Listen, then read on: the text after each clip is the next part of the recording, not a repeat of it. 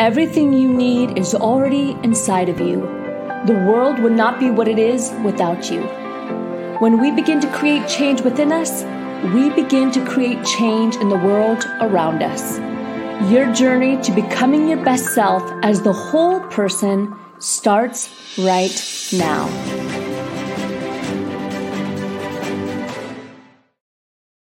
Hello, and welcome to the Become Your Best podcast and webinar series. I'm Lauren Sweeney, and I am your host today. We're excited that you're here to join us to rise up for you and make some changes in your life personally and professionally. Let's dive in with our guest today, Doug Noll. Well, we're excited. He's also here in California, although a little bit north of us. And he left a successful career as a trial lawyer to become a peacemaker. His calling is to serve humanity, and he executes the calling at many levels. Friends, he's an award winning author, teacher, trainer, and a highly experienced meditator. I love that. His work carries him from international work to helping people resolve deep interpersonal and ideological conflicts to training life inmates to be peacemakers and meditators, even in maxi- maximum security prisons. Wow. We're excited to talk with him today and have some new thoughts. Doug, welcome to the podcast. Thank you, Lauren. Great to be here. So glad. So tell us this journey from trial lawyer to moving into creating massive impact and massive change on the planet. Yeah, I uh, took up the martial arts in the 1980s, about midway through my trial, the years I was a trial lawyer. And eventually I got my secondary black belt, and my teacher kicked me out because I was too arrogant, too much of an asshole, dangerous to people. And he said, Go learn Tai Chi. Don't come back until you master mm-hmm. Tai Chi. And that was a death sentence because you never master Tai Chi. But Tai Chi has two really interesting paradoxes. The first is the softer you are, the stronger you are, and the more vulnerable you are, the more powerful you are. And so I started studying Tai Chi. It, for, it's the oldest of all martial arts, and it's also the deadliest of all martial arts. Most people don't know that. When you study it as a martial art, it is really deadly. So those paradoxes sort of soaked into me over a number of years. And some years later, I was trying a case and the courtroom, and the thought came to me, what the heck am I doing in here? Mm. So I w- had a vacation planned and uh, on that river trip up in Idaho, I thought about how many people had really served as a trial lawyer and concluded that being a trial lawyer really wasn't my calling, but I didn't know what to do. So when I came back and was driving down out of the mountains where I live uh, into my office, I heard uh, the one and only public service announcement for a new master's degree program in peacemaking and conflict studies offered at. Fresno Pacific University. And so ultimately I enrolled. Uh, Mid career, in my late 40s, I was a full time master's degree student, uh, three quarters time law professor, and a full time trial lawyer. Wow. The master's degree program really changed me. Uh, I had some brilliant teachers, mentors, and ultimately I concluded that being a lawyer was being a trial lawyer was not effective for me. So um, had long, a lot of many and long discussions with my partners. At the end of the day, we couldn't agree, and so I just walked. I just got up and left. I gave a week's notice and walked away. I did everything I told my clients never to do. You know, no, no money in the bank, no business plan, you know, nothing. I just said screw it, and it was the best decision I ever made. Uh, so that's how it started, and uh, I am. Uh, these days, I'm still a full-time mediator and arbitrator and neutral in legal disputes, but I also uh, work in all kinds of other different kinds of conflicts family business conflicts, corporate conflicts, community disputes, congregational disputes of all different kinds. And I bring to bear on all of these a set of skills that I've developed over the years that allows me and really anybody else to calm any angry person down in less than 90 seconds. It's really quite potent and mm-hmm. powerful. So that's, that's what I amazing. do. Amazing. Talk to me about that moment when you said, forget it. I'm out of here. A lot of people that are listening are entrepreneurs or they have a dream or they know, let's say they're they too are in their 40s. They're like, well, that'd be, crazy to start over, get a new degree. I mean, that's crazy making. Yet there are many people who have that dream. Ah, talk talk us through that. Well, when I enrolled in the master's degree program after the first week, this was in the mid 90s, I after that first day, I was so taken by what I had learned even in day 1 that I went into our firm manager's office. Now I was a senior partner and the second highest earning lawyer in the firm. So I was an asset. And I walked in and I said, John, I need some new business cards. And my business card where it said Douglas E. Noll underneath it said attorney at law, I blew ink through it and put peacemaker. I want some business cards that call me a peacemaker. And he looked, he turned white, said, I can't do this. So the, over the next couple of years, I had a lot of discussions about this. And I proposed a different kind of law practice where we were a problem mm-hmm. I had a problem solving practice where it would help solve problems rather than mop up the mess like we did in the courtroom. And some of the partners were for it and some were against it. Um, but one partner in particular was really, I think, frightened by what I was proposing. And so one day in uh, late October of 2000, he came into my office and he said, You're not getting any more paychecks until you quit this peacemaking crap. And of course, he had no authority to do that. And I knew it, and he knew it. But it was sort of a, you know, lay down. So that was on a Friday afternoon. I went home, told my, my wife and my then wife, and we kind of did the numbers and figured out that, hey, I don't have to be there uh, we could we can survive comfortably with it with what we have for a while, anyways. So I walked in on Monday morning, and I called that lawyer into the. He was the. Uh, he was a managing partner at the time. I called him into our firm administrator's office, and I said I quit. And I took out all my keys, credit cards, everything. I just I quit. I leave. I'll be going on Friday. Wow. And that's how it happened. I left ten million dollars on the table. $10 million more I left in the firm than I took out. Wow. And uh, I walked away, and it was the best decision I ever made. Mm. I just think so many of our listeners can relate to that. It might not be that they're literally going to leave a firm, might not be they're a lawyer, maybe they are, but that intuition, that knowing and taking action. See, a lot of people have an intuition or a knowing. They don't listen to it, they don't take action on it. And now they're 20 years older and they're still thinking about it. Right and that that just i'm going to do it and i'm going to stick well, with my values what happens when you follow your passion like i did and i had the courage to do it was all kinds of new opportunities came up and i've done more things in the last 20 plus years since i left, left the practice of law than i could have ever imagined on that day um, you know october 28th or what it was 2000 when i left I mean, my life has been amazing for the last 20, 20 plus years. Amazing wow. what I've been able to do and and how many people I help more people in a week than I helped in 22 years as a trial lawyer. Wow. It's amazing work. And then the Prison of Peace project started, and that thing has just been amazing. That's a, turned into one of the most incredible projects of my life. And so, for those who are out there, if you're on the fence, jump. You know, it's not about the money. I had the big house, the big car, all the fancy stuff that you know that stuff's just not important. I live in a, a, a an unpretentious, beautiful place, but a very small home, 1,100 square feet, with my wife on 10 acres in the central Sierra Nevada, and it's absolutely drop dead gorgeous. Our commute is my commute is 15 feet into my office. Yeah, yeah. You know, I mean, it's it's incredible, and yeah. I work with people all over the world. Talk and, to me about your book and this peace project. So yeah, the book came from the Prison of Peace project. So Prison of Peace started in 2010 after uh, my dear friend and colleague Laurel Kaufer, who lives in Southern California in Woodland Hills, uh, received a letter from a woman who was serving a life sentence without possibility of parole mm. in the largest women's prison, the largest, most violent women's prison in the world, which happened to be Valley State Prison for Women in Chowchilla, California, about an hour and a half from where I live. And Laurel called me, Lauren and Laurel. How about that? Laurel called me and read the letter to me and said, What do you think? And I thought about it. I said, I think we should do this. And th- so that's how it started. So we started in April of 2010, about eight months later. It took a long time to get permission to do this. And we started with 15 women, all of them lifers and long termers. Uh, every imaginable ethnicity, age, educational background, you can't believe it. And that's how it started and it was all pro bono up until we didn't get any money for this until 2017 when the state finally recognized that we were doing some pretty good stuff and started giving us some funding but uh, and today we we our trainers are all for our former incarcerated students wow. which is really cool. They've been been released, and we hire them back.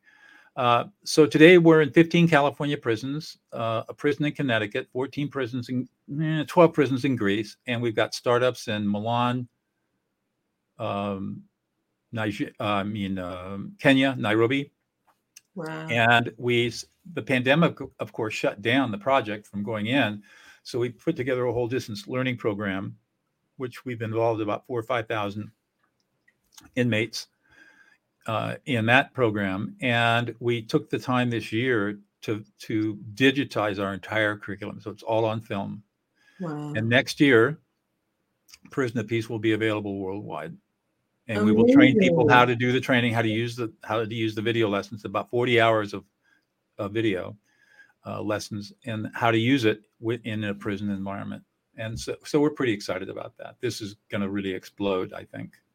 That's amazing. And so the program, what does it essentially do for we take we teach um, long-term and life uh, incarcerated people serving these long sentences how to be peacemakers and mediators hmm. to stop prison violence. And wow. and and they do it. It I mean, we've gotten letters from wardens in just about every prison we've worked in, not quite everyone, but most of them writing saying prison of peace was did a remarkable job of quieting down the yard you were working on. Wow. And we worked we worked with the worst of the worst. Uh, I spent three before the pandemic broke. I was working in Corcoran State Prison, which is a level four prison like Pelican Bay. It's one of the two max super max prisons. Working with men who were coming out of gangs. And the first time I met them, they were shackled and in cages, and they were all came from extremely violent lives and uh, they were the most they were amazing to work with amazing amazing. the transformation that oh. you're able to see it you just believe it. I, I mean i could just i'm getting chills just you know sitting here listening to it and then the impact it has for them the people that they they touch right. and beyond and now it's international not just in california but in the other countries that you mentioned. Right. And and it's uh, that's what led to the book. So so they all knew i was an author. I'd written three books the, i was in fact in, in 2000 10, 11, I was in the, involved in my, getting my third book done, Elusive Peace. And uh, they started asking me, Would you please write us a book that we can share with our families? Wow. So I thought about it and said, Sure. So I knocked the book out in about six weeks and we sold it. My agent sold it to Simon and Schuster quickly. And I turned the final manuscript in in February of no, I'm sorry, thanks eh, right after Thanksgiving in 2016, and then in February of 2017, my agent called me and said uh, they've decided to fast track this book and they're going to put it out in September of 2017, fastest book they've ever released, because the president of Atria read it and, and said, "This is amazing. We've got to get this book out." So yeah. it was it came out in September of 2017, and uh, it's done well. I mean, I'm pleased with how it's done. My other three books did not do well. This book's done well. you hear that all the time, right, from authors, and it's about trying and then and then trying again. Even in your story that you worked pro bono for many years until it was even recognized as a story. Right. Most people won't last that long; they give up. I also think it's interesting that I talk to a lot of people who want to write a book or who wrote a book, and it took few years six weeks you knocked it out. So i also really hear you just have clarity of vision. You have clarity and you take action. What would you say to somebody who's just not doing that? Well i would say that if if you have if you have the desire to be an author a book author and you're finding that you can't you, it's just not happening too many things are getting in the way you probably aren't motivated enough. You should mm-hmm. probably give up that dream until you're supremely motivated. Mm. And if you are writing, we all get into places where we get blocks, where you just, what am I going to write about now? And what I've learned in writing, authoring four books and a number of chapters in other books is that whenever I get blocked, it's because I don't know enough. So I have to go out and start researching and reading and studying until I've got the knowledge that I need in order to continue on. Now, I'm a nonfiction writer, not a fiction writer, so it, it, it would be different for a probably for a fiction writer. But but the but the key is to not let stuff get in the way. When I make a decision to write a book, I write the book. and it's a very uh, organized process of doing a ton of research, scope research. You know, going out onto Amazon. Who else has written on this topic? How is this book doing Yeah. commercially? What are these people missing? What are they saying that's good? What are they What are they mm-hmm. completely missing? What value can I add in writing another book? How am I going to market this book? Do I want this published by a mainline publisher, or am I willing to self-publish it myself? And you know, you, I've got a whole list. I've got a whole framework, a flow chart of what you do, and then outline it, detailed outline. Do all the research, get it all nailed down, and then the writing takes care of itself. You, know, you can write. I could easily write five thousand words. I average about five thousand words a day, and then and then you know the book writes itself if you're well prepared. But that writing the book is only one percent of the process. it's marketing because Yeah. it's no good to write a book. You know there are ninety thousand plus titles published every year in the United States. Nobody's ever heard of any of them, and so if you're especially if you're an unknown author like I am, relatively unknown compared to many people, uh, you've got to get out there. So what's your marketing plan going to be? It's all it, the, the book is just a product, and now you got to sell it, and you got to make people aware of it, and that's where the real work and effort is. It's a good point. A lot of people spend so much time procrastinating on the book, and that's not even the thing. That's And not that even way, the thing. And uh, most Yeah. people will write a book and they'll sell three or four hundred copies in the first week, and they say, "Oh, this is really cool," and then they won't sell another copy for the rest of their lives Yeah. because they're not marketing. They're just expecting that people are going to do this. No, no, no, people don't do that. I mean, we on de-escalate, we when we knew we were going to have a fast turnaround, we created an audiobook. My wife read the audiobook, and so we were able to have have it on Audible at the same time the book release and on Kindle. So it was a multi-channel, and you know, I, I in that time period, I was probably on 150 different podcasts and radio shows Wow. tout, touting the book. I love it. A lot of work. A lot of work. Well, this relates to everyone listening that wants to start a business or wants to have their business be more successful. It's the marketing, not just the ideas, but having that clarity and then going for it. I like what you said too. You know what? Really, if you're not motivated enough, just wait. Don't torture yourself taking Right. 10 years to write it. Right. Maybe just wait and then have clarity and then boom, chick, make it happen. Right. I love that. Tell me what we can find if we go to your website, Doug. And if you're listening to the audio version here, it's Doug Noll, N-O-L-L dot co, C-O slash rise up.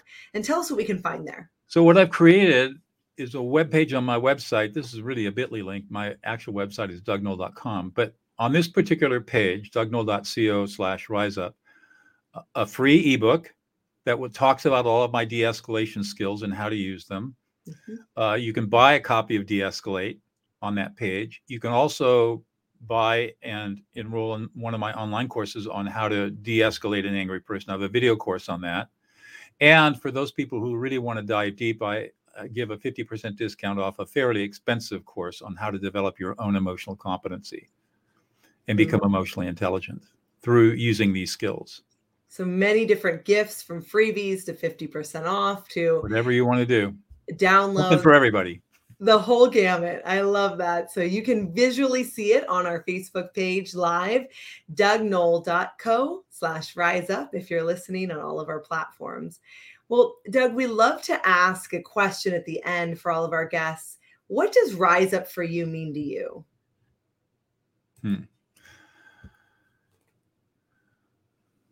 I think I think what it means for me is to um, follow your passion.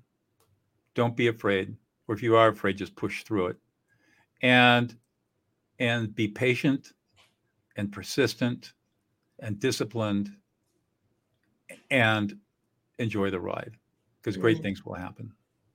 Oh, I love that. Be persistent and passionate and enjoy it. And enjoy the ride. Yeah, Great things. it's the journey that's important, not the not the end of the road. And the journey and what I've heard you say so much today in alignment with who you know yourself to be or who you want to become. That helps a lot. you know, I didn't start out this way. I mean, even when I left the practice of law, I still had a lot of growing to do. And I was in, you know, just turned 50 and I still had a huge amount of emotional baggage to work through and taken years to get through all of that. But, you know, if I'd stayed as a lawyer, I would have never had the courage to work through all of that. And I would be a very different person than I am today. Yeah. So, by moving and shifting and changing inside of your career, it forced you to become a different person, perhaps become the person that you wanted to become, but you were in kind of a kiln, if you will, to make that happen. Right. And, and I've never been happier. I didn't think happiness like this was even possible in the world. Oh. And I'm, I'm married to an amazing woman, and our marriage is incredible. And I live in a beautiful place on beautiful land, and financially, we're comfortable. We don't want for anything and we have what we need and but we don't aspire to be multi-billionaires. Mm. and life is perfect. We're, we're both in incredible health and it's it, it's amazing. And you know when you're younger you don't appreciate that as much. And so you chase the dollar you chase the career you chase the status you chase buying a, the big car the fancy car the mercedes or the Infiniti or whatever and, but none of that stuff's important and i remember sages speaking to me about that when I was younger, and I just I didn't get it. But when you get older, you realize the truth of it, and then all of a sudden, life is good. Wow, I love that. It's very touching. Absolutely. Well, thank you for the impact that you're making and the incredible lives that are being changed, and just even just for yourself mm. and your wife, it matters. Yeah, I'm I, am i am very grateful. I love it. Well, it was great to have Doug on the podcast today.